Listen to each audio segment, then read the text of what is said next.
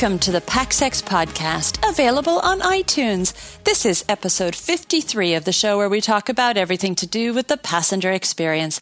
I'm Mary Kirby, and I'm joined by my co host, Max Flight. Max, how are you doing? Hi, Mary. I'm doing well. It's the end of the year, and so it's kind of frantic time with the holidays and all, but, you know, we tend to spend it with our families, and that's always nice. Yeah, it has been really, really nice. So, and of course, uh, happy holidays uh, to everybody out there, all of our listeners. Um, before we get started, we'd like to thank the Jetliner Cabins ebook app for sponsoring this week's podcast. When you're enjoying an in flight meal or movie high above the earth, have you ever wondered about the level of thinking that's gone into your immediate living space? The contoured seat back and supporting headrest, the safety provisions, the mood lighting, the meticulous selection of sound absorbent material calibrated to block intrusive noise. Jetliner Cabins is the story of how scientists, designers, engineers, maintenance, and marketing specialists have transformed the stark tubular interiors of typical airliners into unique settings. This ebook app invites readers to explore the expertise, discover the details, and enjoy the fascinating fascinating world of jetliner cabins. Visit jetlinercabins.com to learn more and to download the app. Now, it's my great pleasure to introduce our guest today. Well known aviation geek Isaac Alexander is a freelance aviation writer who blogs at Jet City Star and as Jet City Star. Isaac also is on the committee for the weekend long Aviation Geek Fest held annually in the greater Seattle area, something that both myself and Max have had the joy of attending. Isaac, thank you so much for joining us. It's a pleasure to be here. Thank you to you both. Yes, Isaac, it's nice to be talking with you. Isaac and I, of course, uh, communicate all the time online, but not so often. Well, I can't say face to face, Skype to Skype. So this is uh, great. Looking forward to a wonderful conversation. Absolutely, positively. Let's get down to it. Well, then let's take a look at some of the PaxEx news stories that are making headlines. First, Mitsubishi Aircraft has told Flight Global that two additional aircraft will join its MRJ Regional Jets flight test campaign. Now, Isaac, I know you've been following the MRJ program very closely. Where does the flight test campaign stand right now? According to that article, as well as uh, they announced it in the newsletter, um, they are past the uh, halfway mark now in regards to their flight testing program. Originally, it was going to be uh, 1,500 hours that they had announced, but with the design changes that were announced earlier this year in regards to the avionics bay as well as the uh, the landing gear needing uh, changes and stuff to it to make it stronger, is that uh, they have increased it now to 3,000 hours that they will need uh, to complete FAA certification, as well as the uh, reciprocal uh, certification as well in in Japan.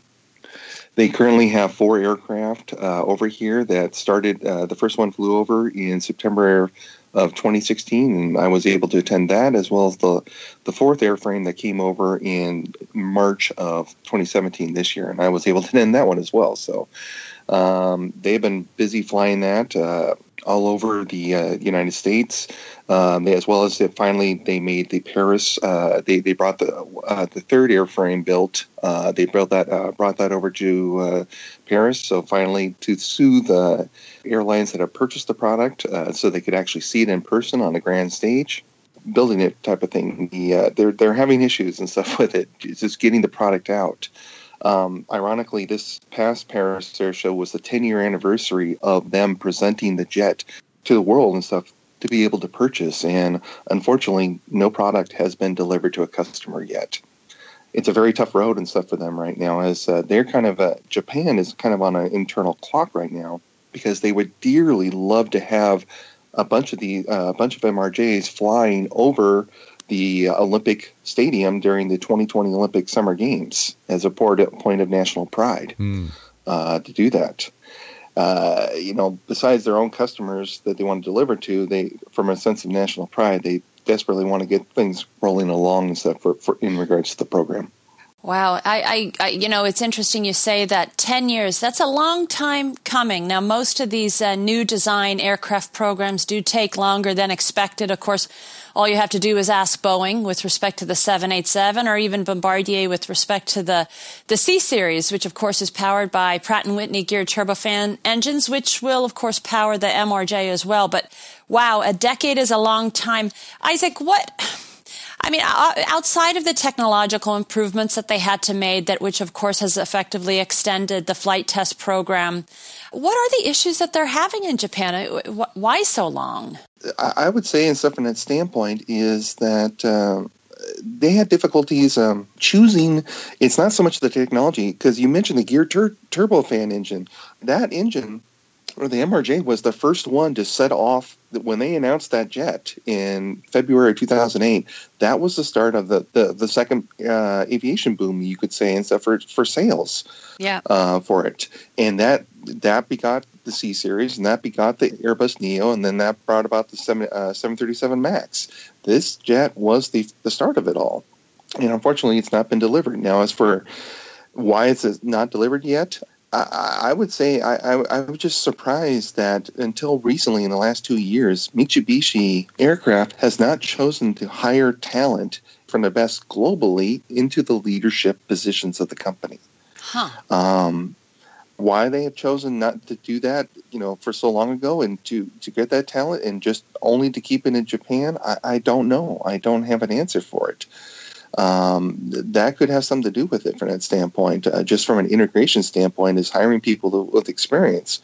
But maybe they thought that they could just do it themselves uh, since they were able to. You know, kind of Japan has been you know very successful in doing it in the automobile industry. They thought they maybe can re- replicate that in aerospace, and unfortunately, that has not been the case uh, so far uh, in regards to that. And Comac, Comac has had the same issues as well with the AVIC uh, ARJ21 and as well as the the C19 uh, C919 now is is flown, but once again, you have a product that was announced long ago and uh, it still hasn't been delivered as as well. There are some similarities, of course, yes, as you mentioned, Isaac, between the, the Japanese experience and the Chinese experience here, where they're trying to create an aviation capability that uh, they haven't had uh, historically. So they're, you know, they're plowing new ground, as it were, uh, trying to develop new things. But I think it's entirely consistent with uh, Mitsubishi's corporate uh, philosophies, strategies to make sure they get it right. And if it uh, takes several more years to do that, then I think that that's what they're going to take. Hopefully, they'll get it together sooner rather than later. But it's interesting that they're conducting the test program in the United States. Is there any special significance to them making that decision, Isaac? Yes, yes. Uh, as the simple question is, they have a uh, Japan being an island nation, and their airspace is already congested with uh, commercial flights going in and out of the country, as well as domestically, as well, and then the military over there uh, being uh, needing a bunch of space in regards to uh, its neighbors being a little uh, noisy, if you will. Um, they have lack of airspace and stuff right there. So what they've done is hired a Seattle-based company called AeroTEC, and AeroTEC has been hired to be the lead uh, in running the flight test certification and stuff for Mitsubishi. So it's kind of a hired for certification, uh, if you will. So that's why they came over here and doing the Moses Lake, and as well as Moses Lake is the, pretty much kind of the home, second home for the Boeing test aircraft program. So they could hire, uh, you know, AeroTEC could hire some of the the pe- previous people that have worked for Boeing as well, and then grow the industry here. You know, tap into the talent that's already established here uh, to help bring the product to market fast. Uh, as far as the flight test program that's been operating over here in, in the Moses Lake area, uh, that's been going good from what I'm hearing for the most part. Uh, the the only kind of hiccups that they've had, kind of mechanical issues with the plane, has been a couple months ago uh, in the late summer. Is that one of the GTF engines on a uh, one of the the, uh, the, second test aircraft shut down shut down all of a sudden during flight over the Oregon coast and had to land at PDX Airport, and Pratt and Whitney had to send a replacement engine for that. Pratt hasn't uh, disclosed or Mitsubishi hasn't disclosed any information as to what they found out from uh, that engine as to why it did that during mid-flight. Mm-hmm. Uh, other than that, the uh, the other planes and stuff have been running great, and no kind of issues and stuff that you know structural issues or anything have come about uh, from the tests. Isaac, from a very specific passenger experience standpoint, something that, and we've mentioned this on, on Runway Girl, Uh, something that we haven't seen is an evolution of the aircraft cabin in the MRJ. Um, you know, we've seen early designs, and then of course they have a, a mock-up now and, and whatnot that they've shown off. But at the end of the day, there's nothing really revolutionary uh, in that cabin, and, and I'd, I'd even dare say not even very much in the way of evolutionary. It's a very kind of staid sort of cabin. Um, do you think that they there's an opportunity for them since the program the, the program is delayed for them to step up from a passenger experience standpoint? And aren't some of well, aren't some of their main customers actual regional operators in the United States, or, or will those orders really happen given the uh, pilot scope clause issue? So I guess two questions: passenger experience and scope clauses. How is it going to impact? It is very discerning that you know they launched this 10 years ago and you would think technology wise how, how many uh, that was right at the start of the smartphone uh, smartphone revolution if if you will mm-hmm. uh, with with the app you know with the iphone and stuff launching right in 2007 and yeah and it's just it's head scratching for me why there has not been a you know a reboot if you will completely and stuff of the interiors but you know, their main two customers that they're really focusing right now are ANA and JAL, uh, mm-hmm. being their home customers. And for whatever reason, both of those airlines really haven't pushed Mitsubishi uh, to update that that I can determine has pushed them to update it. Now, I, am very much imagine that the U.S. Uh, customers, uh, the Trans-State Airlines uh, mm. being the main one, uh, th- that would push them, as well as some of their European buyers that have pushed it, you know, push it for a reboot. But so far, um, unfortunately, not the silence uh, in regards to that. So uh, it, it's technology marches on, but the company and stuff uh, just I think wants to just get the jet out the door first uh, safely and it operating before they want to do the cabin thing. And I just I wonder if that's just kind of a lost opportunity then uh, to really uh, make a distinctive note about your product being out in the marketplace. Uh, especially given where they're from, because of course you have Panasonic Avionics down the road, right? That does the IFEC. You've got, um, you know, a lot of the former former Koito um, engineers that have moved over to, to Toyota to develop aircraft seats for ANA, right? So you have the talent in Japan. Um, but who knows? Maybe they've got something up their sleeves, and uh, and we just need to stay tuned. You know, for it would be nice to see an announcement at Farnborough or even earlier here at the Singapore Air Show about uh, something, a, a, new type of interior, or even at Hamburg. You know, for the upcoming events, nice. just that something. Yeah. All right. Well, let's uh, push ahead. Look at aerospace accelerator startups. We see that they're growing quickly. And Isaac, you recently attended an event of this type sponsored by Aero Innovate, based out of Wisconsin. Who are the players in this market? Uh, Aero Innovate uh, is a kind of a branch of the University of Wisconsin system. Um, that, that they've set up a kind of an accelerator, if you will, inside the college type of thing to help new aerospace companies start up, yeah, primarily based here in the United States. Um, they are currently funded now from a grant from the Department of Defense. Uh, they were founded in 2009, and what they do is kind of having a school, if you will, or a schooling class that you, that starts in March, uh, starts in March and then runs through through July uh, for for companies, and then they uh, so a bunch of companies enter, and then like just say for an example, let's just say 15 companies enter, yet only five are actually go through, you know, successfully complete the the course, if you will, and then they're publicly announced during AirVenture Oshkosh in July. But uh, so that that's kind of the course from that. Uh, that's kind of what, what the background of Innovate is, and what they were doing now is doing a road show, if you will, trying to promote themselves as well as going to different uh, looking for different aerospace companies here in the United States. So they're going to be going next. They're going to be going to Silicon Valley. Then they're going to be going to Denver and then Orlando uh, later uh, in 2018, uh, promoting themselves.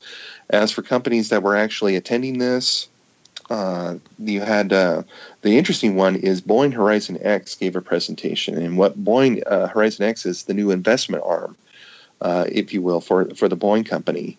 Uh, Jim Salmon was um, one of the the, the, the vice president that was speaking for that, and uh, they had just set themselves up this year to be kind of the VC or uh, VC arms, if you will, of Boeing, and they have uh, seven deals have been announced uh, so far from the company, ranging the biggest one being Aurora Systems that uh, does unmanned aircraft, as as you well know, Max, from from your other uh, yes. show you run and stuff for things. And then uh, they've been buying some robotic companies. They bought a drone company. They bought uh, some metals company uh, out of Pittsburgh. So they, they are for for first year event, uh, first year branch of Boeing. They're doing pretty uh, pretty well.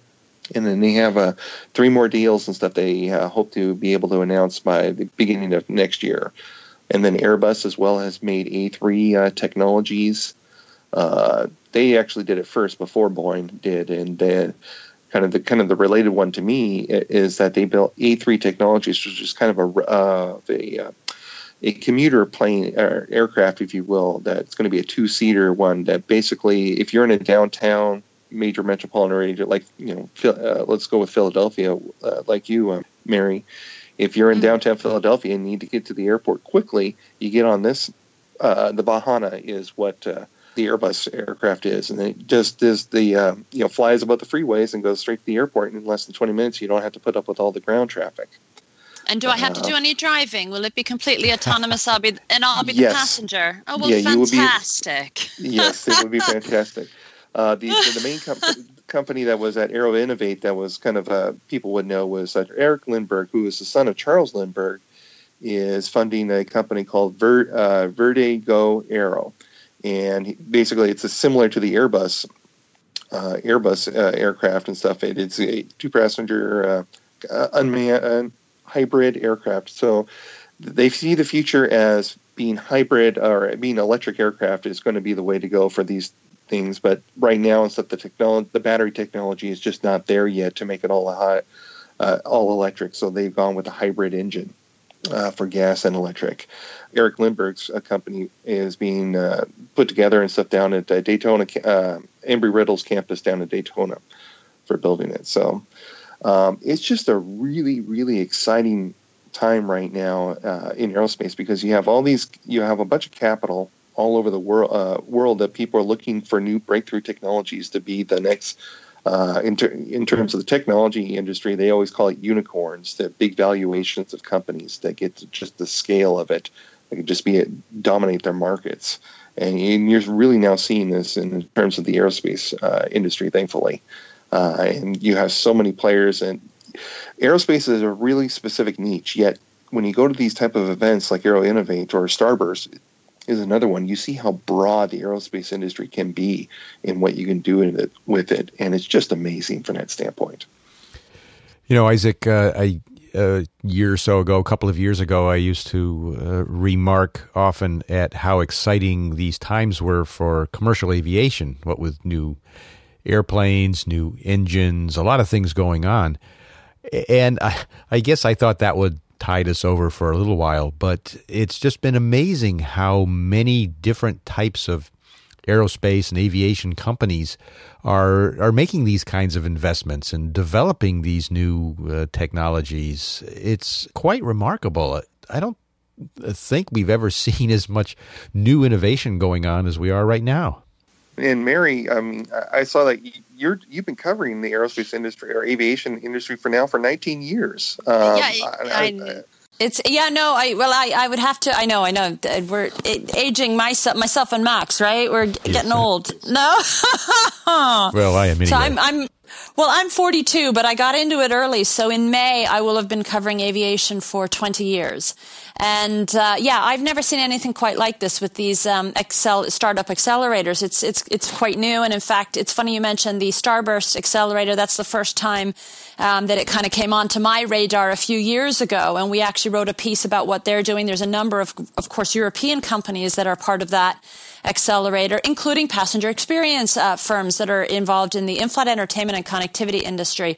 And from a PaxEx standpoint as well, um, the Airbus BizLab accelerator um, uh, is producing uh, some interesting results uh, with their startups that are part of all of that. Uh, we've got one that we recently featured, a piece by John Walton called Alula.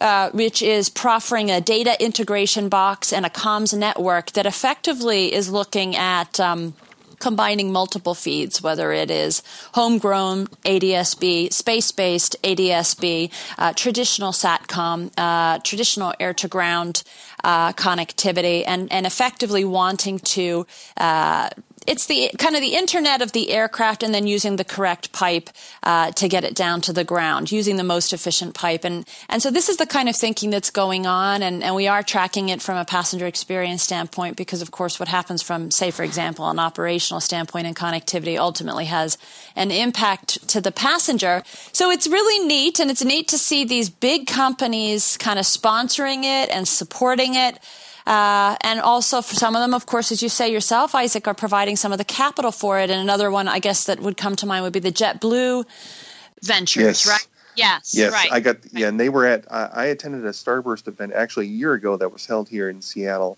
and as well, and I got this, you know, Starburst or JetBlue Ventures and stuff was up here, and they have uh, actually invested locally with a company called Zunum uh, Aero, which is building an all all electric uh, regional uh, aircraft uh, up here and stuff in the Redmond area.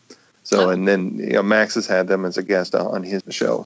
It's, I guess it speaks volumes to the fact that we really do need these big corporations to get behind the startups, and they realize it as well. And it's kind of exciting to see some of these collaborations within industry. So, you know, ind- industry gets gets uh, knocked left and right in today's climate for a variety of reasons that are justified. Um, but this is one where they uh, they're actually doing some uh, some real good, and, and it's exciting to see. So. Yeah, they sure don't want to get left out or left behind. Right. Oh, it's it's the fear of being disrupted. If you're going to be disrupted by another technology that's going to make yours obsolete, you need to have that internally in your company versus externally, and companies are getting the message on that. It's smart business at the end of the day. yes. yes. well, last but not least, let's look a little ahead into 2018, and there's a, a number of PaxEx events that are held around the world.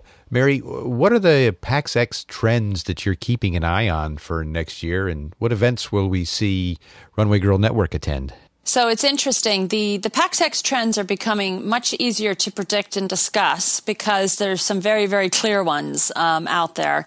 Um, it comes as absolutely zero surprise to our listeners, uh, Max, that of course the trend towards the high density seating continues apace on board aircraft, and much to the chagrin of many passengers. With of course, as you know uh, the 787 being pretty much standard now at nine abreast, it's a very tight configuration. The 777 now increasingly standard at 10 abreast. Um, a, a, lot of these Boeing types coming under a lot of scrutiny uh, simply because of the cross section and what they're able to handle in terms of seats and seat width. Um, and of course, seat pitch being tightened up, and airlines realizing that they can monetize those extra inches, whether they're offering extra legroom products or a premium economy product they're effectively um, they're effectively getting people to pay uh, for the additional what what used to be standard part of the product are now the kind of bells and whistles. And and in order to have a comfortable experience, you actually have to be willing to pay for those extra increasingly. And we're seeing that, of course, across the board, whether it's the low cost carriers or the legacy carriers. They're really the high densification of aircraft is is is happening. It's it's and and it doesn't look like that's going to change any anytime soon, alas. So if you want a comfortable ride, particularly long haul, you uh, you do need to pay a bit extra for the um, the premium economy or the extra legroom economy seat. Um, Another uh, thing that we actually are seeing that remains uh, consistent on long haul is the fact that those seat back screens, those in seat IFE systems, they are still in play, and most wide body aircraft are ordered with those. Um, and I and I I, I, firmly believe that if you're tracking aircraft interiors, you need to be tracking what's happening from an in-flight connectivity standpoint and an in-flight entertainment standpoint because they're pacing uh, parallel to each other. So as you've gone this very high density long haul uh, triple sevens and seven eight sevens. The idea of not offering something to t- try and distract passengers, um, it just doesn't make sense. So those those IFE systems, it's not like there's some sort of nice give from the airline.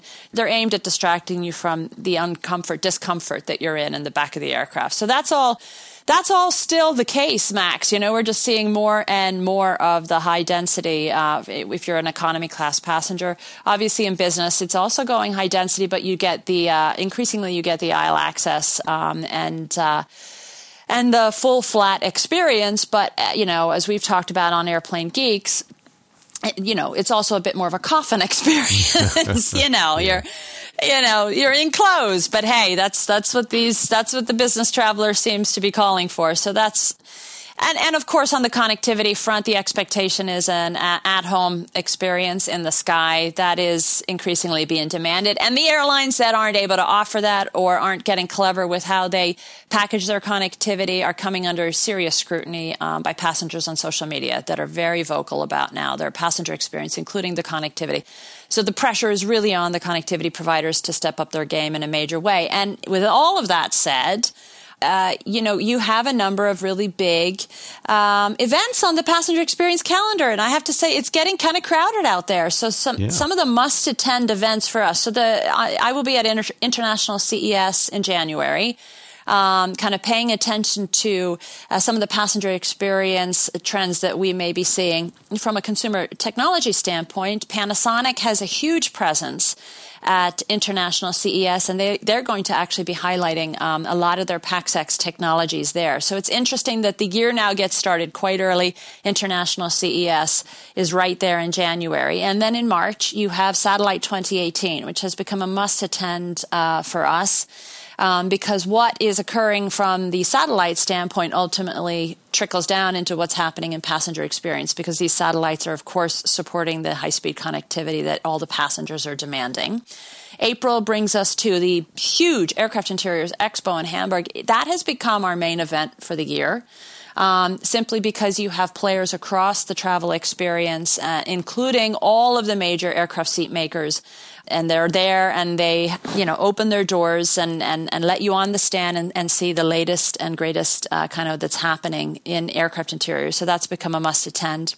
Another event that is on our calendar now is the Aviation Festival Americas. That's really kind of uh, become uh, something that we're seeing more and more, say, for example, of sponsors of Runway Girl attending because they get a lot of airlines there at that event.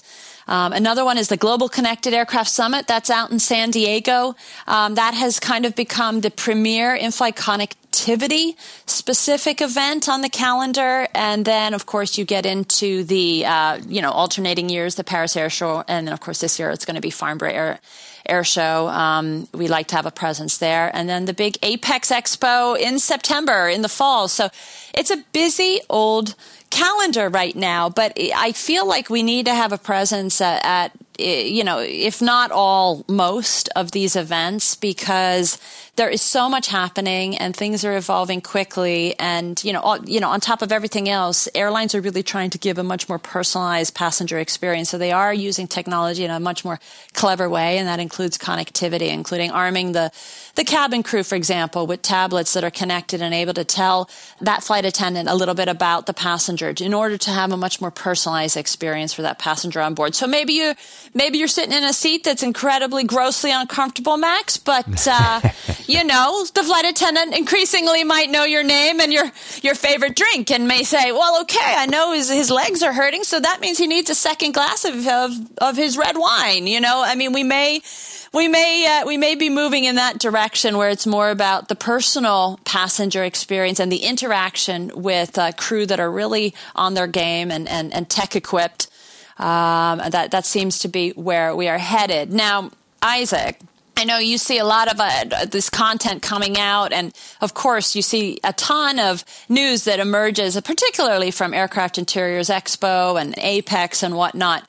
Uh, are there any kind of PaxEx events that you're seeing that I haven't mentioned that you think we should be paying attention to? Should we be going to these accelerator events, do you think, for example? I would definitely consider going to one of the Starburst events. If, if, okay. if there's one on the East Coast, at least attend one of those yeah. Uh, one of those accelerator events. The other one uh, that you didn't mention that also takes place in September is the Future Travel Experience that's held in Las uh, Vegas. Yes, in Vegas. Yes, I've been there a few times. Of course, of course. That the timing of that is interesting because it, you, it's usually right before the Apex Expo.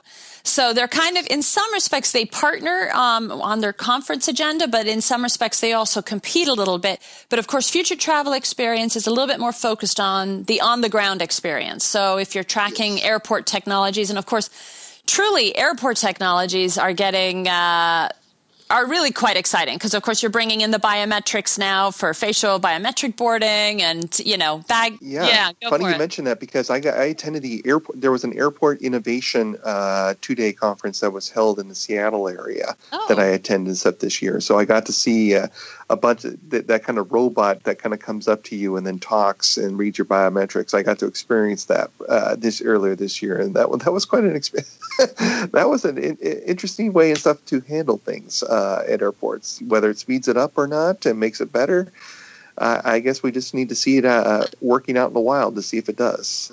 Well, here come here, here come the robots. Max, what about you? Do you would you rather deal with a live person or a, a, a robot or a kiosk?